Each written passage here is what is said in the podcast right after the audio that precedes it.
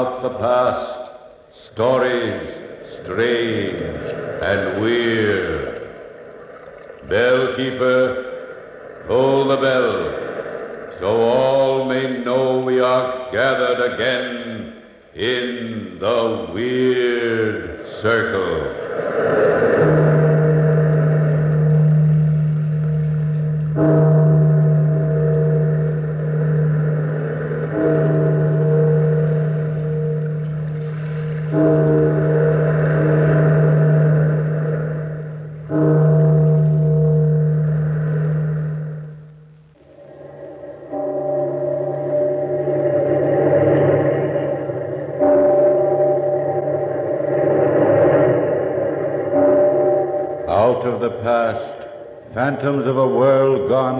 speak again their immortal tale. The Doll.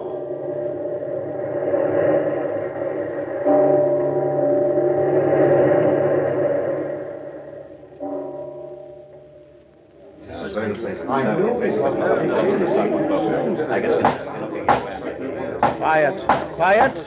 I'll have the bailiff clear the court if this continues. Quiet.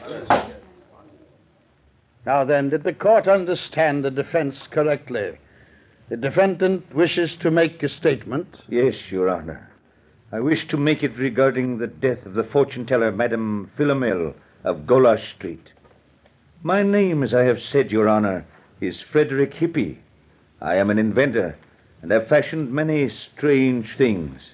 In Golash Street, I was and still am called the Wondersmith.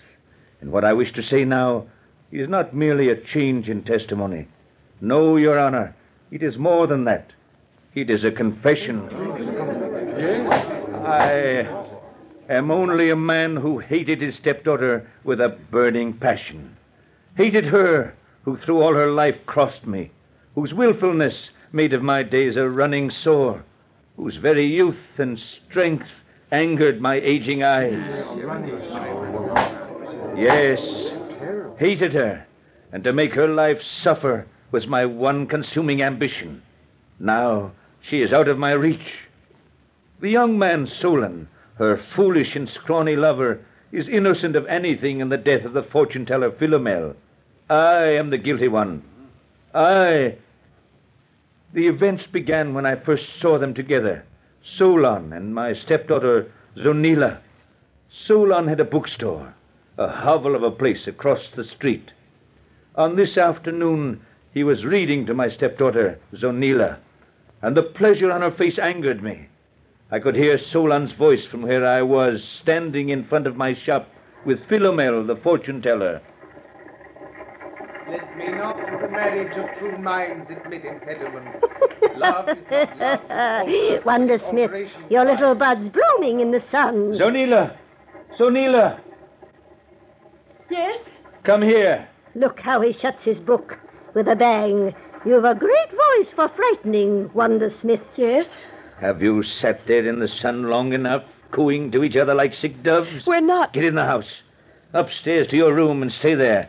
Your lover will bake alone in the sun. Get in. Wonder Smith, the joy's gone out of her face. She'll laugh only when I laugh. Get in the house, Zonila. You're a fine stepfather, Wonder Smith. Your daughter's lucky. Stop it. We've business, Philomel. so we have. We made a bargain, Philomel. I have done my part of it. Have you done yours? Yes, Hippy. My magic has trapped a soul for the doll. It's in a bottle. You say your part is done? Yes. The paint is drying on the doll now. We will meet tonight at eight in my shop. Do our honored colleagues know? Kerplom the honest jeweler and Oak Smith the cutthroat? I've told them. And we will test the doll tonight. Yes. It will be a rare sight, Wondersmith, to see a wooden mannequin come alive full of murder and wrath. If the soul you've bottled is full of murder and wrath, Do not worry, neighbor. My pick of murderous souls is vast and deep. Gallow birds, jail birds, a whole nation of outlaws are on the waiting list. And we'll be rich. And with the riches, we'll have power. I, Wonder Smith, we'll be rich, albeit somewhat bloody, Tonight, then, Philomel. tonight.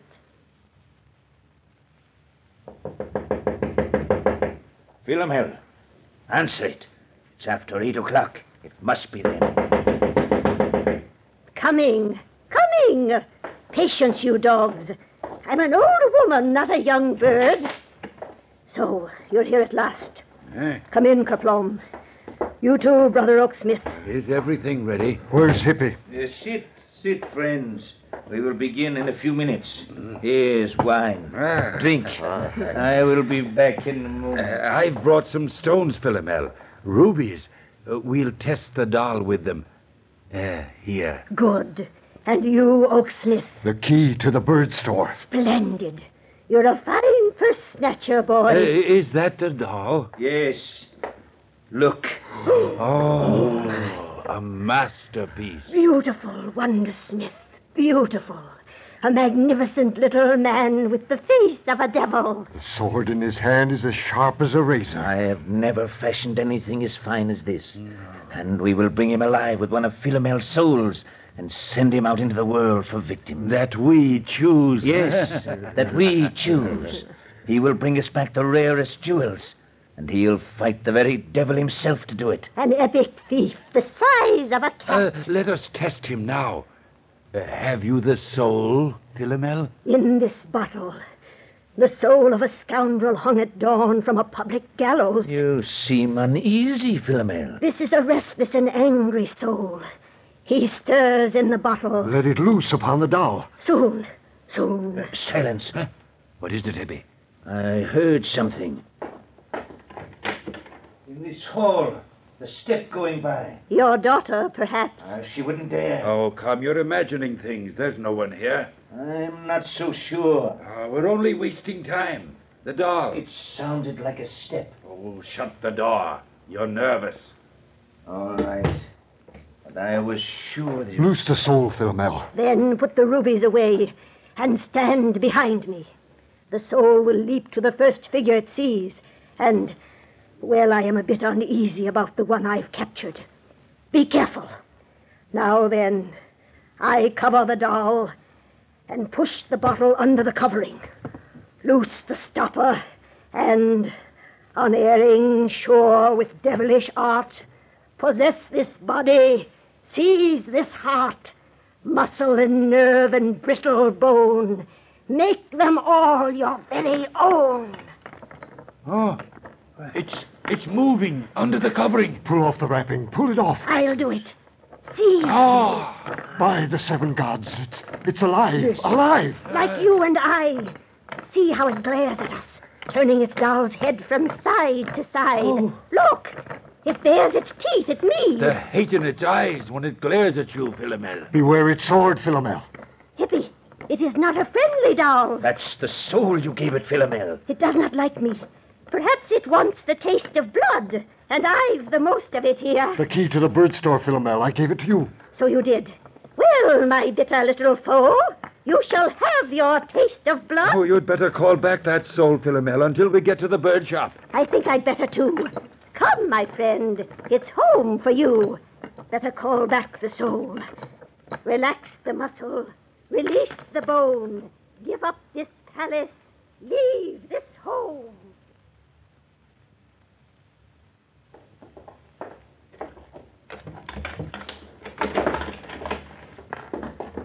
A light. It's black as pitch Hey, here. wait. I've a candle. Hold the doll, Oaksmith, while I strike a match. I have the doll, Wondersmith. Just a minute. What was that? Strike the match, Wonder Smith. Strike it. There. Wait. Ah, oh, it's a parrot. There's a watchdog of a bird for you. Quick! Somebody might have heard. Give the doll his soul again, Philomel. Let's be done with this test.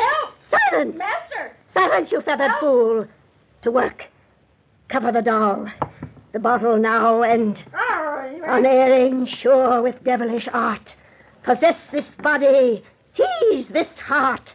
Nerve and muscle and brittle bone. Make them all your very own. Save the house, master. Quick! Help! Put the rubies in the parrot's cage. And it's alive! At first, Your Honor, the tiny doll glared murderously at Philomel, the fortune teller.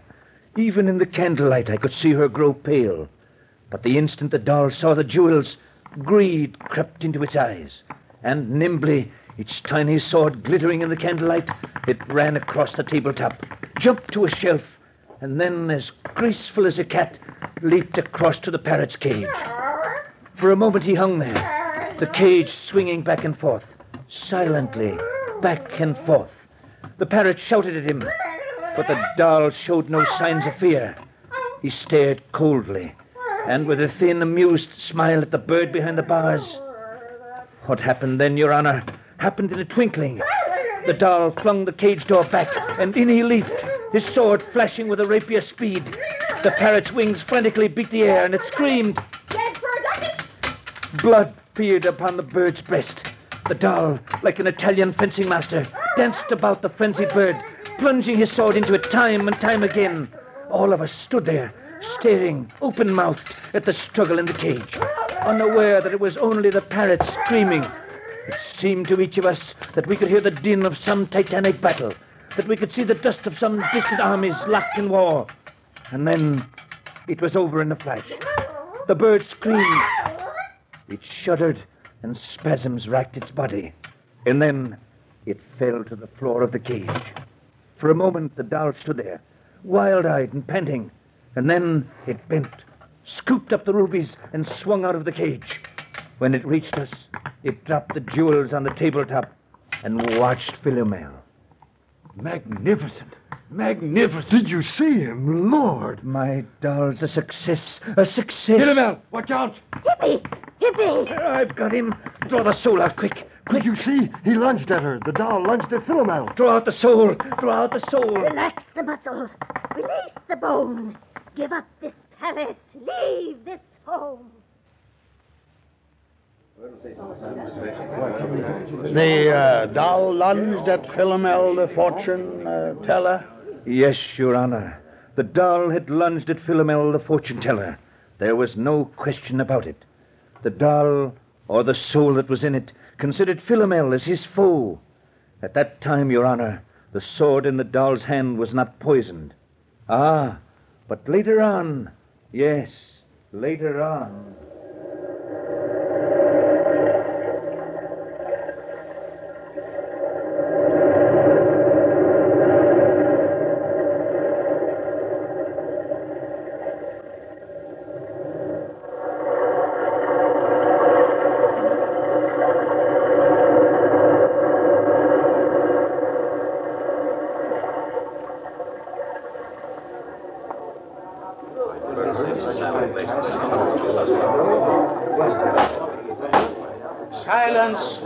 Court be quiet? Must I clear it? Now you may go on, Mr. Hippy. Continue with your confession regarding the murder of the fortune teller, Philomel. When we were done there in the bird shop, and we'd drawn the soul out of the doll in time to save Philomel, we separated. I took my doll, now stiff and wooden, back to my shop, placed it on a shelf, and began walking upstairs to bed. I didn't hear the voices until after I'd reached the first landing. He left you here like this in the dark. He always leaves me like this, Solon. I sit for hours in darkness. I cannot open the window. He nailed it shut. I watched from the street many times, hoping you'd come to it. I couldn't. I know why now. What shall I do, Solon? My life here is a misery.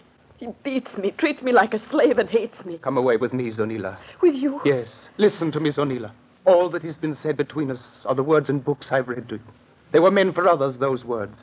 But when I said them, I knew. I felt that they were mine. What are books to me, Zonila, but sources to find my thoughts of you in words? Solon. Don't look at me with such wonder and surprise in your eyes, Zonila. Is it a wonder that I should love you? Is it an incredible event that your name should ring like a joyous bell in my brain? For months I've watched your window, hoping to see you appear in it. For months, torturous days, I've loved you, Zonila, loved you, and spoke to you the words of others because I was afraid. You love me, Solon? Me, a poor wretch? No poor wretch to me, Zonila. but the reality of my dream, the personification of my hopes. Me? Me? My love's as wide as the ocean's wide, Zonila, and as deep and as strong and firm as the iron mountains. Solon, Yes, it's so hard to say. So hard. say it, Zonila. Say it. Dear Solon, You're crying. because a miracle has happened. A miracle. Zonila. I've loved you from the first time I heard your voice. And I thought you were only kind, showing pity. And I needed even that. I never thought you'd love me in my misery. Zonila, come away with me. Something is happening here in this house. It's evil.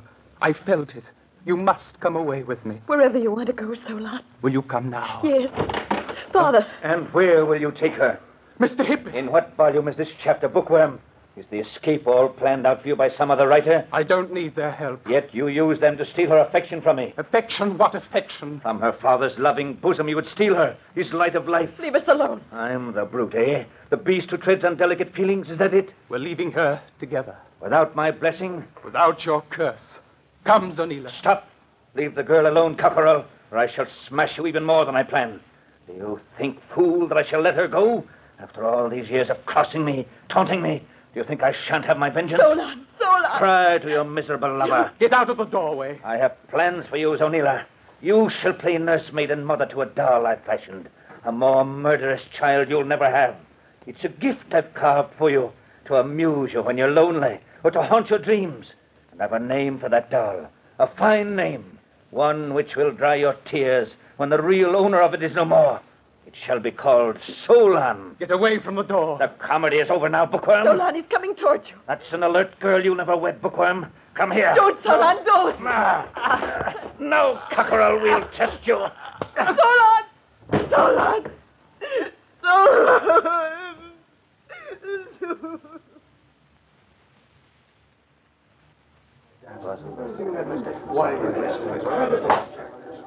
Quiet.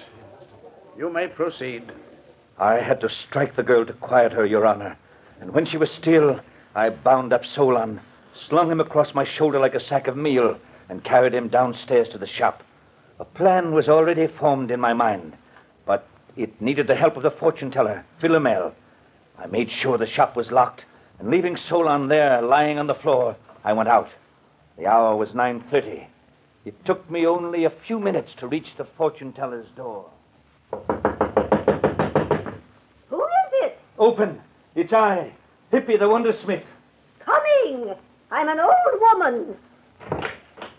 You knock like the very devils behind you. Come in. Ah. What brings you here now? The doll soul. I need it. Ah, and why? I've a task for him. Another test, and it must be done tonight. What test, Wondersmith? A human one. Solon, the bookworm. Will you bring the soul? no, What? Why? Why not? I am not anxious to be carved like roast pork, Wondersmith, by the little devil. He hates me. We were badly met, it seems. But I need the soul now. No, I'll give you half my share of what the doll brings us later. and if I've long been buried by then? Philomel, No, Hippy, I must trap another soul. I won't wait. I won't. Solon must die now. Hippy!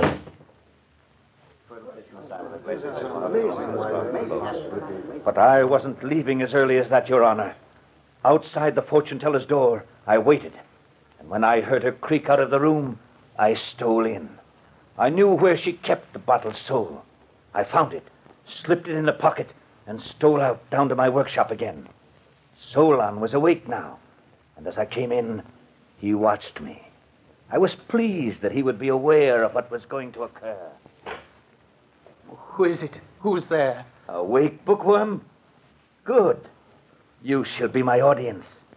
Look, do you see this bottle? Answer. I listen. Let me go, Hippy. Soon, soon, you shan't be in this world much longer. This bottle, Let Zonila go then, if not me. it's Zonila I want. It's you I've no use for, bookworm. Look, there's a soul trapped in this bottle. The fit's a tight one. Listen how he stirs. Hippy, What? what do you want?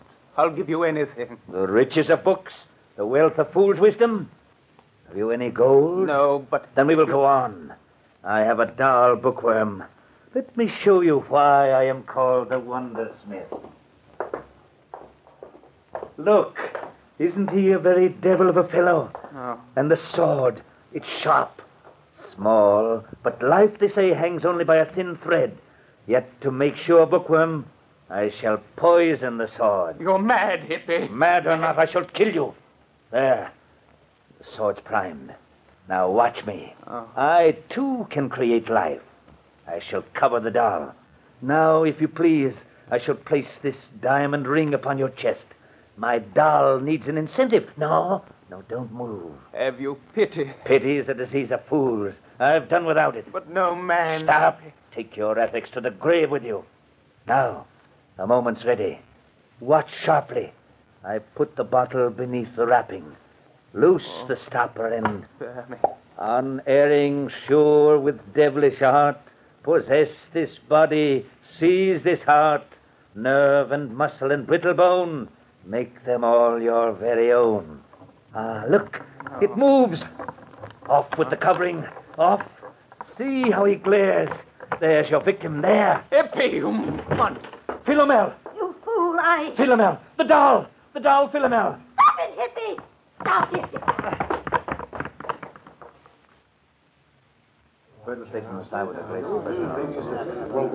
I can still see it all clearly, Your Honor. The shop, Solon on the floor, and the look on the doll's face when he caught sight of Philomel. That was the time I first noticed the gold brooch on the front of Philomel's dress. The doll raced across the floor with his sword held high. Philomel's face fell and then grew rigid with terror. She tried to back away, but the doll kept lunging and striking, lunging and striking, and I could see the tiny sword sink in each time. Philomel gasped and shrieked with pain each time the sword struck. Suddenly, the fortune teller tottered, and her great body crashed to the floor. There was a sharp splintering of wood. I saw a tiny sword go skittering across the floor. And then I knew the doll. The doll I had fashioned, Your Honor, had been crushed, and the soul in it freed. I tried to raise Philomel. She was still alive. Oh, I'm sick, Wonder Smith. Sick. The sword. You poisoned it, didn't you? Yes, Philomel. Can you do anything? No. You fool. Fool, I warned you. The doll would have turned on you. Where is he? Crushed. You crushed him. So I gave him his freedom after all. He was an angry soul, stubborn for his freedom. The bookworm, Alive, but not for long. let him alone, Wonder Smith. Never. You're purchasing a bitter afterlife, as bad as mine will be. Oh, the pain. The pain. No riches and no power for us, Wonder Smith. We'll go to the grave, penniless like all the others. Light. Light, it's getting dark. Philomel. I say, let there be light. oh, I am forewarned of the region I shall awake in. Wonder Smith, Yes. you are my executor. You will find neither gold nor jewels, but a crystal which you must destroy. Where are you? Here, Philomel. You will find it in. Oh, oh, a light. Strike a light, someone. Wondersmith. Wondersmith. I must have a light. Philomel. Philomel. Huh? You're leaving so soon, Wondersmith. Well then. Good night, neighbor. Good night. It was a fine evening. Good night. Good night. Good night.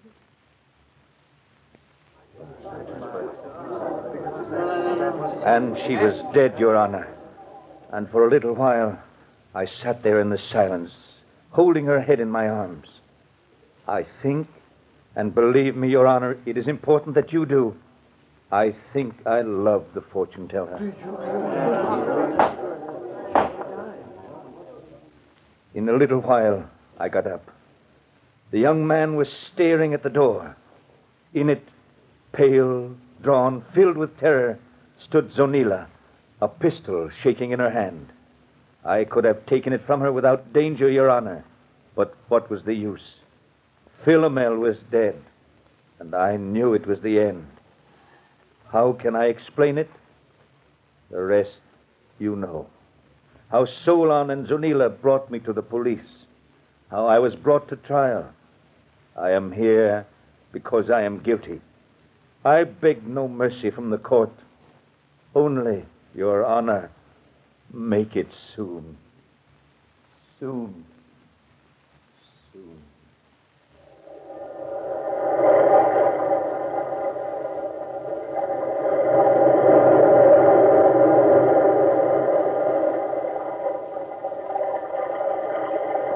From the time worn pages of the past, we have brought you the story The Doll.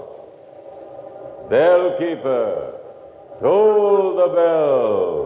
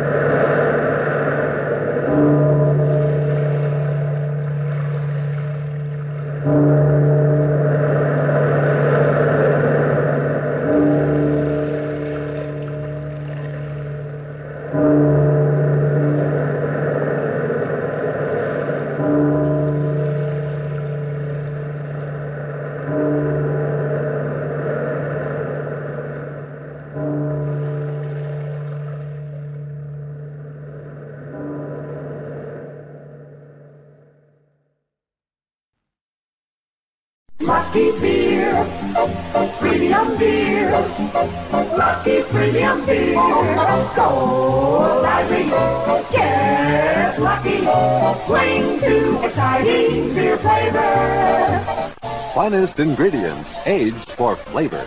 That's Lucky Lager. Flavor that's entertaining, enthusiastic, a very exciting beer. Lucky beer, premium beer, lucky premium beer.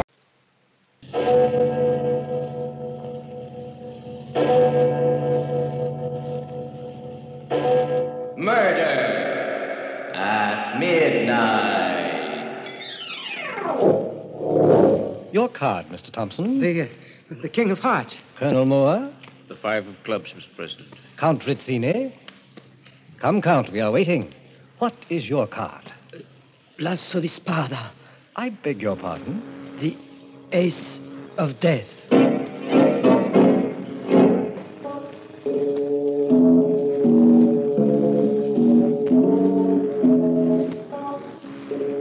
Midnight, the witching hour when the night is darkest, our fears the strongest, and our strength at its lowest ebb. Midnight, when the graves gape open and death strikes. How? You'll learn the answer in just a minute in The Ace of Death.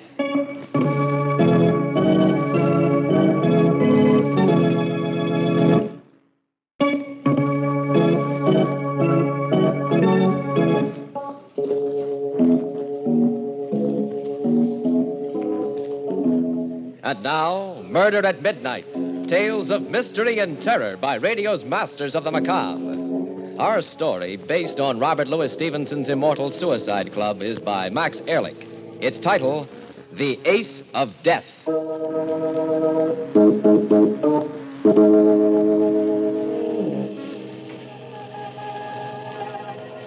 I stood there on the bridge and stared down into the swirling fog. It hid the river like a white shroud. I shivered. Be cold down there, freezing cold. I would go down, down, deep into the black, watery depths, my ears bursting and my lungs fighting for breath. And then Finally, there would be silence. Silence. And eternal peace. Somewhere a clock began to chime 11. The last hour. The last hour of a man's life. My life. I, John Evans, ill and broke without family or friends, sick and weary of the constant struggle among earthbound mortals, looked forward to my new future death. I put one foot over the bridge rail. My heart pounded. My head throbbed. And then someone came out of the mist and seized me from behind. No, you fool. Don't do it. Not No, this way. let no. me go. Let me go while I still got the courage. you hear what I've got to say. Why did you stop me? Why? I wanted to die. I wanted to. I sympathize with you, young man. You see, I too am tired of life and, and seek death. You? You want to die? Yes, but not by drowning. No, my boy. I've made other arrangements. The river is not only a dull way to die, it's positively sordid. The very idea makes me shudder with distaste. Wait, I, I don't understand. It's I... very simple, young man. Now, most of us are too commonplace about the about the hereafter. We enter it with with morbid fear and without imagination. Actually, death can be glorious. Glorious? Yes, a great new change from our ordinary lifetime routine. A journey into an uncharted world. A man should meet death on the wings of adventure. It should be an exciting and delightful experience. Death? Exciting and delightful? Why not? I've already arranged my decease along these lines. And since you and I have an interest in common, why not join me? Huh? We'll seek death's private door together. Come, young man. Come along with me. Where? To my club. I'll be glad to recommend you for membership. Your club? Yes. It caters to a clientele of gentlemen like ourselves. We call it the Hereafter Club. Whole thing was mad, insane. And yet, yet it was intriguing, too. I looked hard at the elderly gentleman who'd come out of the fog to pull me from the brink of death, only to offer me a pleasanter and more delightful variety later. He repeated his invitation to join him, and I could see that he was perfectly sincere. I decided to go with him, even though I secretly considered him some kind of a madman. After all, what could I lose now? We took a cab and stopped at a grim looking building in the silk stocking district on the east side. My elderly friend, whom I now knew as Frederick Whitney, took me into a luxurious reception room and asked me to wait there until he saw the president of the club. Finally, the president himself came out to greet me. He was a man of about 50 with a bald spot on his head, piercing gray eyes, and a thin mouth. He smiled and extended his hand to me. Welcome to the Hereafter Club, Mr. Evans. Thank you, Mr. President. Mr. Whitney has recommended you very highly, and I'm delighted to count you among our members. I am pretty vague as to what all this is about, but Mr. Whitney mentioned something about a $400 initiation fee, and, well, I'm Tut, afraid tut, I. Tut, my boy, Mr. Whitney knew you were in delicate financial straits and took your initiation fee upon himself. Oh. You were fortunate indeed, Mr. Evans, that he happened along and rescued you from the river. Such a morbid way of entering the hereafter would have been tragic indeed. Isn't death in any form uh, tragic? By no means, Mr. Evans. Death can be a triumph, a fine, heady wine, when so designed by a connoisseur. Come, Mr. Evans, follow me. You are about to embark on an exciting and unforgettable experience.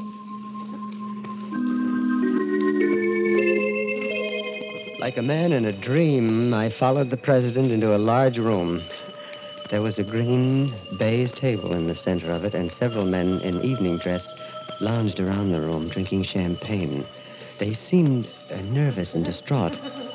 And when they laughed, it was high pitched and too loud. They seemed to be waiting for something to happen, some event to begin. As the president and I stood at the door, he turned to me and smiled. These men, Mr. Evans, are charter members of the Hereafter Club. They come from all walks of life, but they have one common desire death. I see. And uh, what happens now? Our procedure is very simple. we all play a game of cards. A game of cards? A simple but fascinating game of cards. That is, these gentlemen play.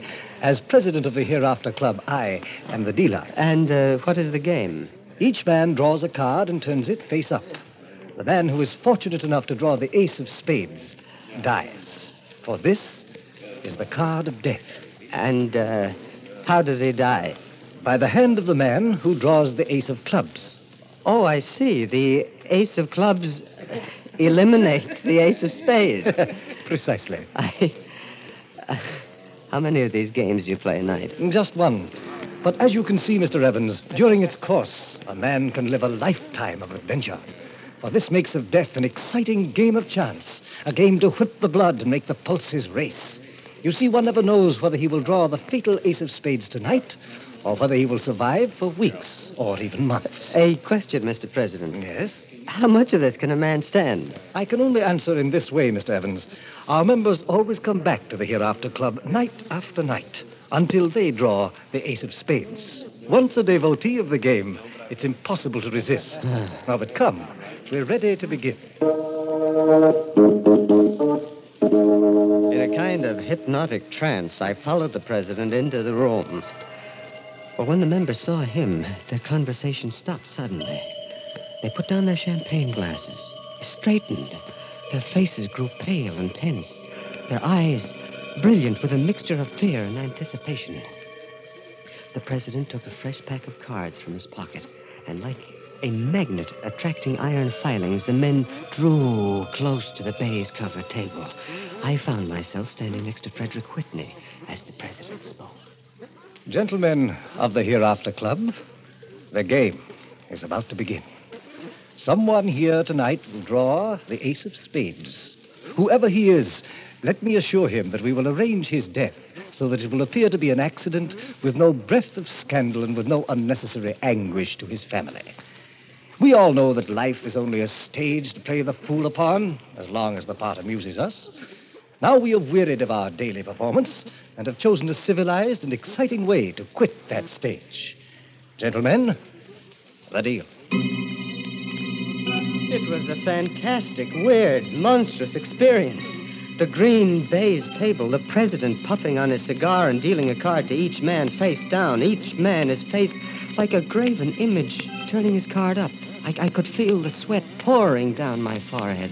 My heart pounded like a hammer, and next to me, Frederick Whitney stood rigid, his eyes shining as the president's voice droned on. Mr. Thompson, your card. The, uh, the three of diamonds. Colonel Moore. The six of hearts. Mr. Dennison. It's. It's the jack of spades. Count Rizzini. The eight of clubs. Mr. Evans. Our new member. The, The queen of hearts. Mr. Whitney. Uh, Mr. Whitney, what is your card? The. the ace of clubs. Well, Mr. Whitney, congratulations. You shall be the official agent for tonight. Now let us see whom you will guide into the hereafter. Frederick Whitney left the game and went directly into the president's private office. There was only one card to be drawn now the ace of death. The tension was almost unbearable. I felt like running away from that table, screaming at the top of my voice, but I didn't. I only stood there, riveted, staring at those cards, listening to the president's hypnotic voice. Mr. Benedict. The Trey of spades. Mr. Wallace. Nine of diamonds. Mr. Thompson. The uh, king of hearts. Colonel Moore. Your card. The five of clubs. Count Rizzini. Count Rizzini, we are waiting. What is your card? Lasso di spada. I beg your pardon.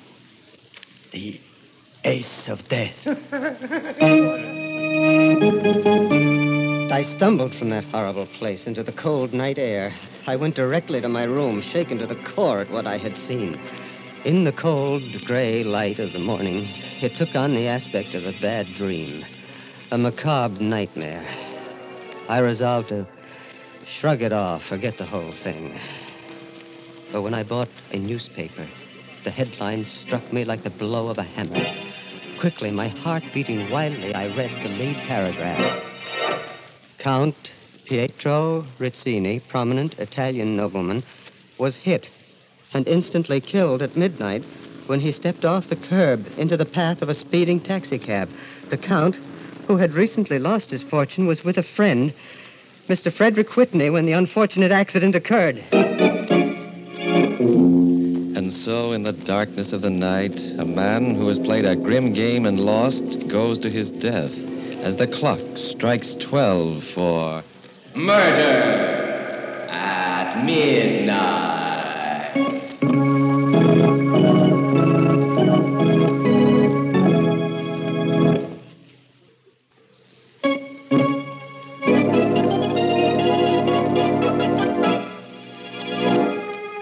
And now, here is John Evans again to continue his story.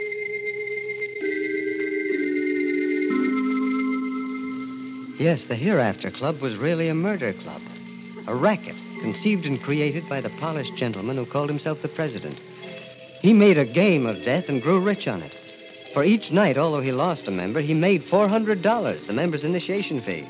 And as the members dropped out, according to Hoyle, there were always plenty of disillusioned neophytes like myself ready to replace them. My first impulse after reading that grisly newspaper announcement was to run to the police. But I had pledged my word to secrecy. And besides, besides, I wanted to go back.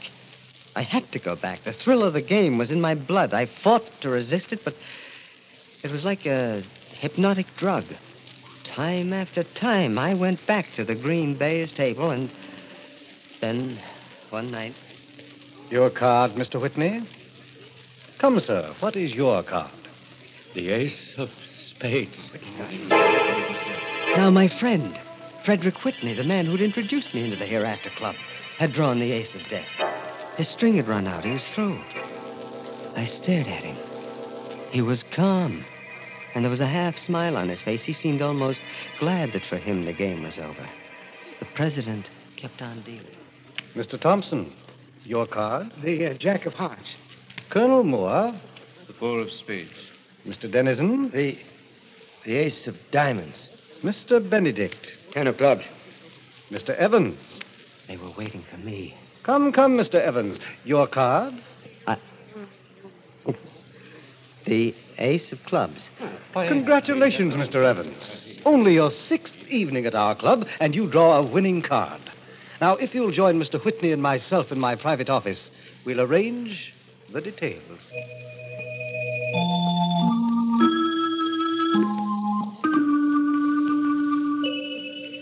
Instructions were simple. I was to drive Mr. Whitney into the garage of his home, leave him in the car with the motor running. That was all.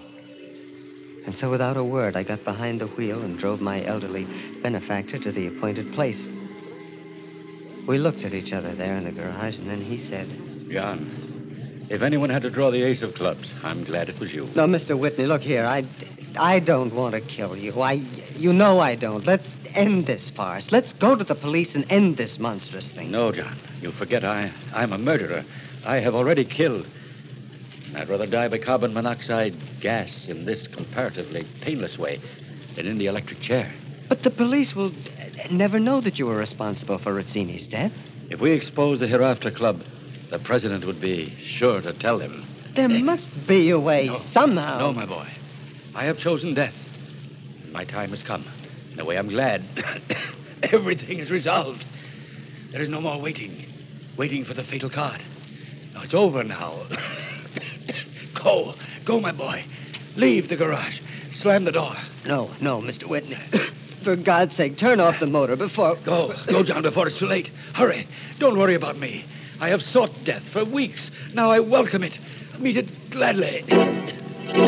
Staggered to the garage door, went out, and slammed it shut. I heard the motor still going. Five minutes. Ten minutes. I knew that it was the end now for Frederick Whitney. I looked at my luminescent watch. It was just midnight.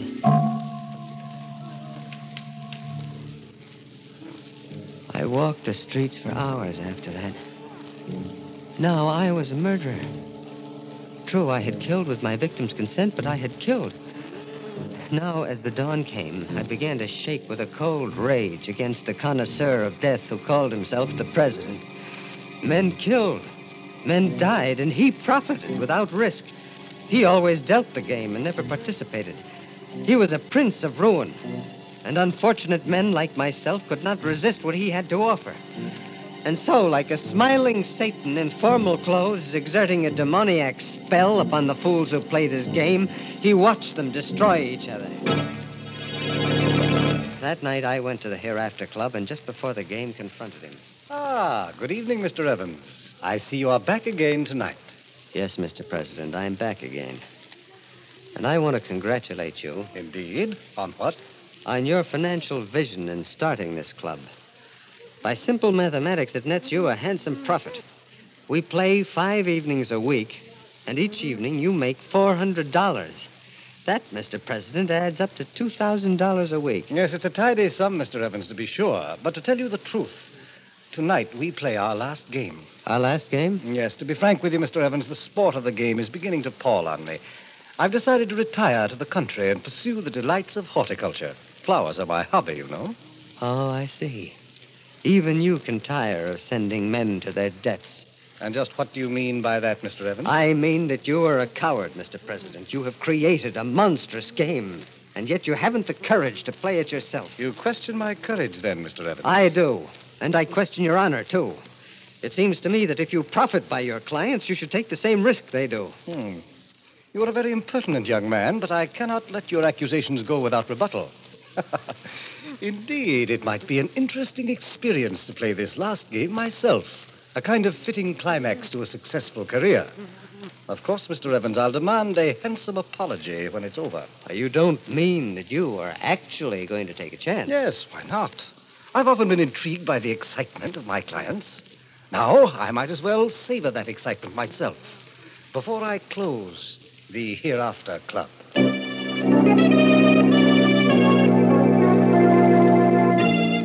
That the president was going to play created a sensation among the members. He dealt a round, and then another. And the third time around, for the second night in a row, I drew the murder card, the ace of clubs. The president smiled his congratulations at what he called my phenomenal luck and continued. Mr. Thompson, your card. The uh, two spades. Colonel Moore. The King of Hearts. Mr. Dennison. The seven of clubs. Mr. Benedict. Queen of diamonds. And now, gentlemen, I'll turn over my own card. Congratulations, Mr. President. You have drawn the ace of spades. The president's face was immobile. Not an eyelash flickered. We went into his private office, and his words were calm as he explained the evening's arrangements. I had drawn the murder card, and he had drawn the death card. Yet, judging by his unworried attitude and serene bearing, it might have been the other way around. I couldn't help a flicker of admiration for him. As for me, I was eager to do my part, to kill this man who had been caught at the last moment in his own net. He had sent many a man to his death, and now he had to meet it himself. There is a railroad bridge on the outskirts of town, Mr. Evans. It has a low railing, and below it an express train passes exactly at midnight. You will push me over that rail into the path of the locomotive. And now, if you're ready, let us go. We didn't speak on the trip out to the bridge. It was a cold night. We stood there, shivering and waiting. Finally, in the distance,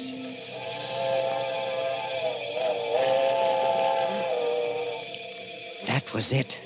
The midnight train. I could see its bright headlight flickering as it approached. Then the president spoke. Mr. Evans, of course, we are not going through with this. Of course we are, Mr. President. Look here, my dear boy. As you know, the Hereafter Club is disbanded. Unlike my clients, I have no desire to die. There's no point in doing so. Well, you are going to die, Mr. President, just as you have sent others. I'll see to it myself. Be reasonable, Mr. Evans. I have everything to live for. And so can you have. Now then, I'm a very wealthy man, and I'm quite sure you could use, say, $10,000. Get close to that rail, Mr. President. I suggest you listen to reason, Mr. Evans. The others died without a whimper. You sent them into the hereafter, and now you're going yourself as you deserve. You're a very stubborn young man, Mr. Evans. But, no, drop that gun. Don't. Try to kill me, will you? Well, you got me in the arm, that's all, and now Oh, Evans. you're going over that rail. Don't, don't. I'll give you anything. Anything. Over you ah! Ah!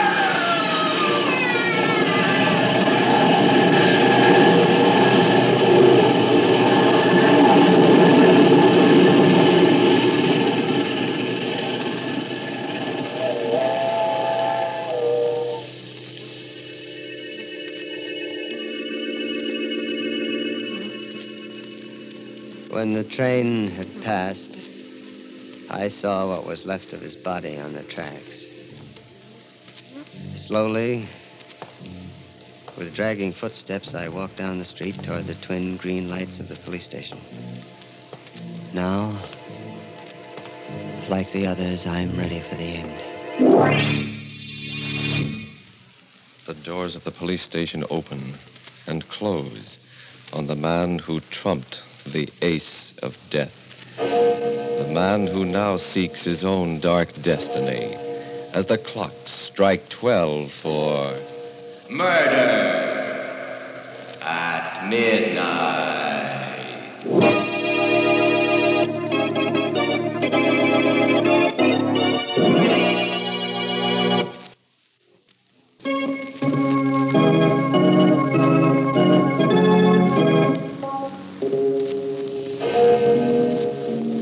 Remember to be with us again when death deals his final hand and the clocks strike 12 for Murder at midnight. The part of John Evans was played by Karl Swenson. The president of the Hereafter Club was John Griggs. With music by Bert Berman, Murder at Midnight was directed by Anton M. Leader.